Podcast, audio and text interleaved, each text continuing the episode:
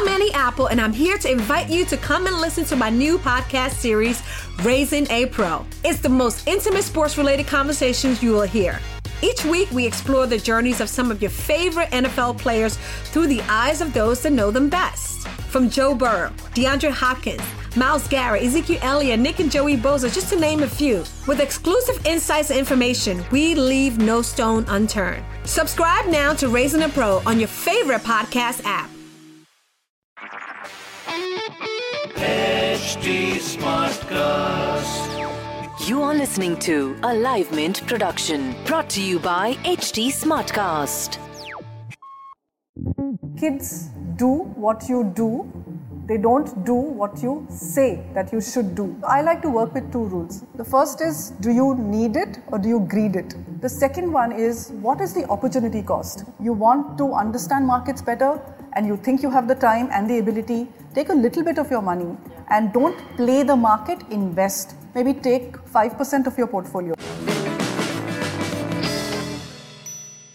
So, new parents are terrified at the idea of older kids throwing tantrums in malls or peer pressure forcing uh, parents to kind of keep spending their money, resulting in money wars at home. Let's find out from Monica how is it that we can raise financially prudent kids? The toughest question of all. So, very simply, kids do what you do they don't do what you say that you should do. But what are some of the basic rules perhaps that parents can follow in order to make sure that their kids uh, you know grow up to be money wise? Yeah, so I like to work with two rules. The first is do you need it or do you greed it?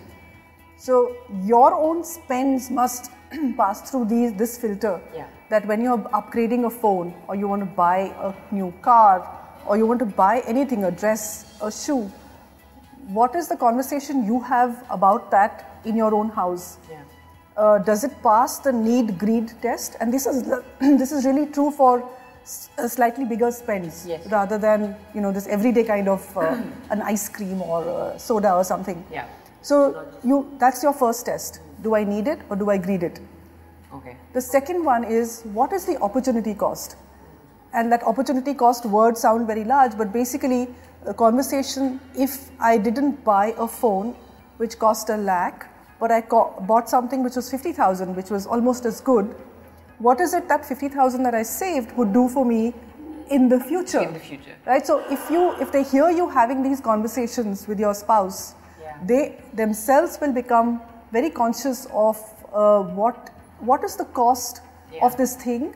If I don't buy, how do I suffer or not suffer? Yeah and then what is it I can do with this money in the future? Uh, we've been flooded with questions, comments, and feedback on various investment related issues. Uh, so this time we're going to take more than one audience question of the week. And uh, the first one is from Chandrachur. He says, What is the best instrument to use for expenses which are coming up in, say, six months or less? Uh, is it prudent to keep it in savings account versus putting it in a sweep out FD versus ultra short debt fund? Yeah. So Chandrachur is he's got a short term uh, money need. He's got the money. He wants it in six months. Yeah.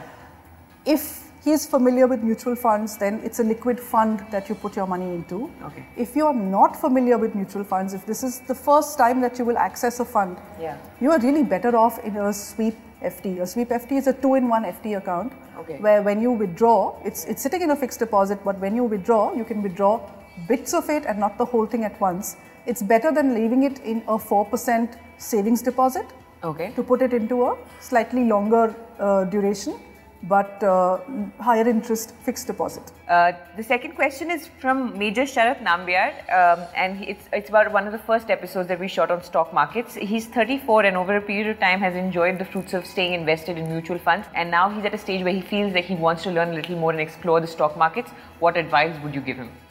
From his mail, from what I understand, Major Nambiar has been invested in mutual funds for 10 years. My sense is that Major Nambiar wants to take a little more risk with his money and he wants to explore stock markets more. My advice to him would be to figure out why he wants the higher risk. Mm. Um, mutual funds are actually a good long term uh, product for retail investors. If he wants to experiment with stock markets, I would say that maybe take 5% of your portfolio. Okay. And see if you're good at this. Yeah. Right? Rather than redeeming your entire thing and moving your entire corpus. Yeah.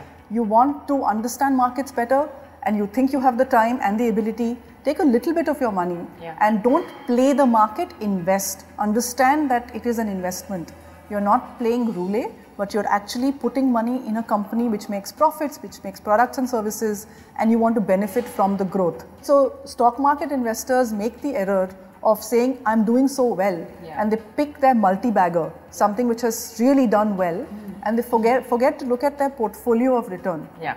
So, please look at an annual portfolio return and don't just brag about your winner. Uh, the third question that we have time for is from Pushpendra Pandya from Mumbai. He has a 15,000 a month midterm plan for five years from an insurance firm, but unfortunately, after six months, he's struggling to make the premium because he met with an accident while traveling on the train. Um, he cannot withdraw the investment before maturity time. What would you suggest in such a scenario? Um, I, from whatever I hear, I think Pushpendra has been missold this insurance policy because if he didn't have money for an emergency fund, he shouldn't have been putting such a high premium monthly into this product. So it's 15,000 rupees a month that he's supposed to put. There is a five year lock in to a ULIP. It sounds like a ULIP to me. And he doesn't have the money to either make the uh, premium payment or withdraw from the product for an emergency. Yeah. So he's kind of stuck in this.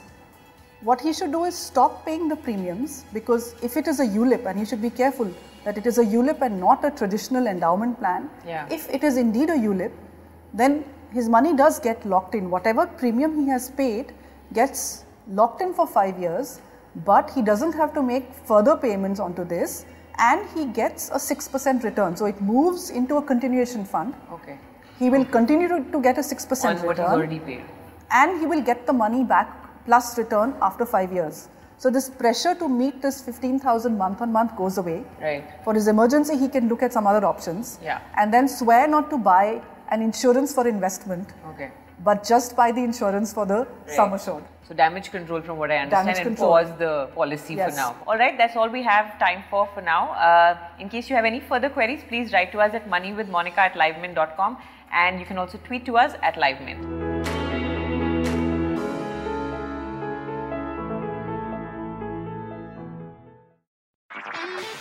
This was a Livemint production brought to you by HT Smartcast. HT Smartcast. I'm Annie Apple, and I'm here to invite you to come and listen to my new podcast series, Raising a Pro. It's the most intimate sports related conversations you will hear. Each week, we explore the journeys of some of your favorite NFL players through the eyes of those that know them best. From Joe Burrow, DeAndre Hopkins, Myles Garrett, Ezekiel Elliott, Nick and Joey Bosa, just to name a few. With exclusive insights and information, we leave no stone unturned. Subscribe now to Raising a Pro on your favorite podcast app.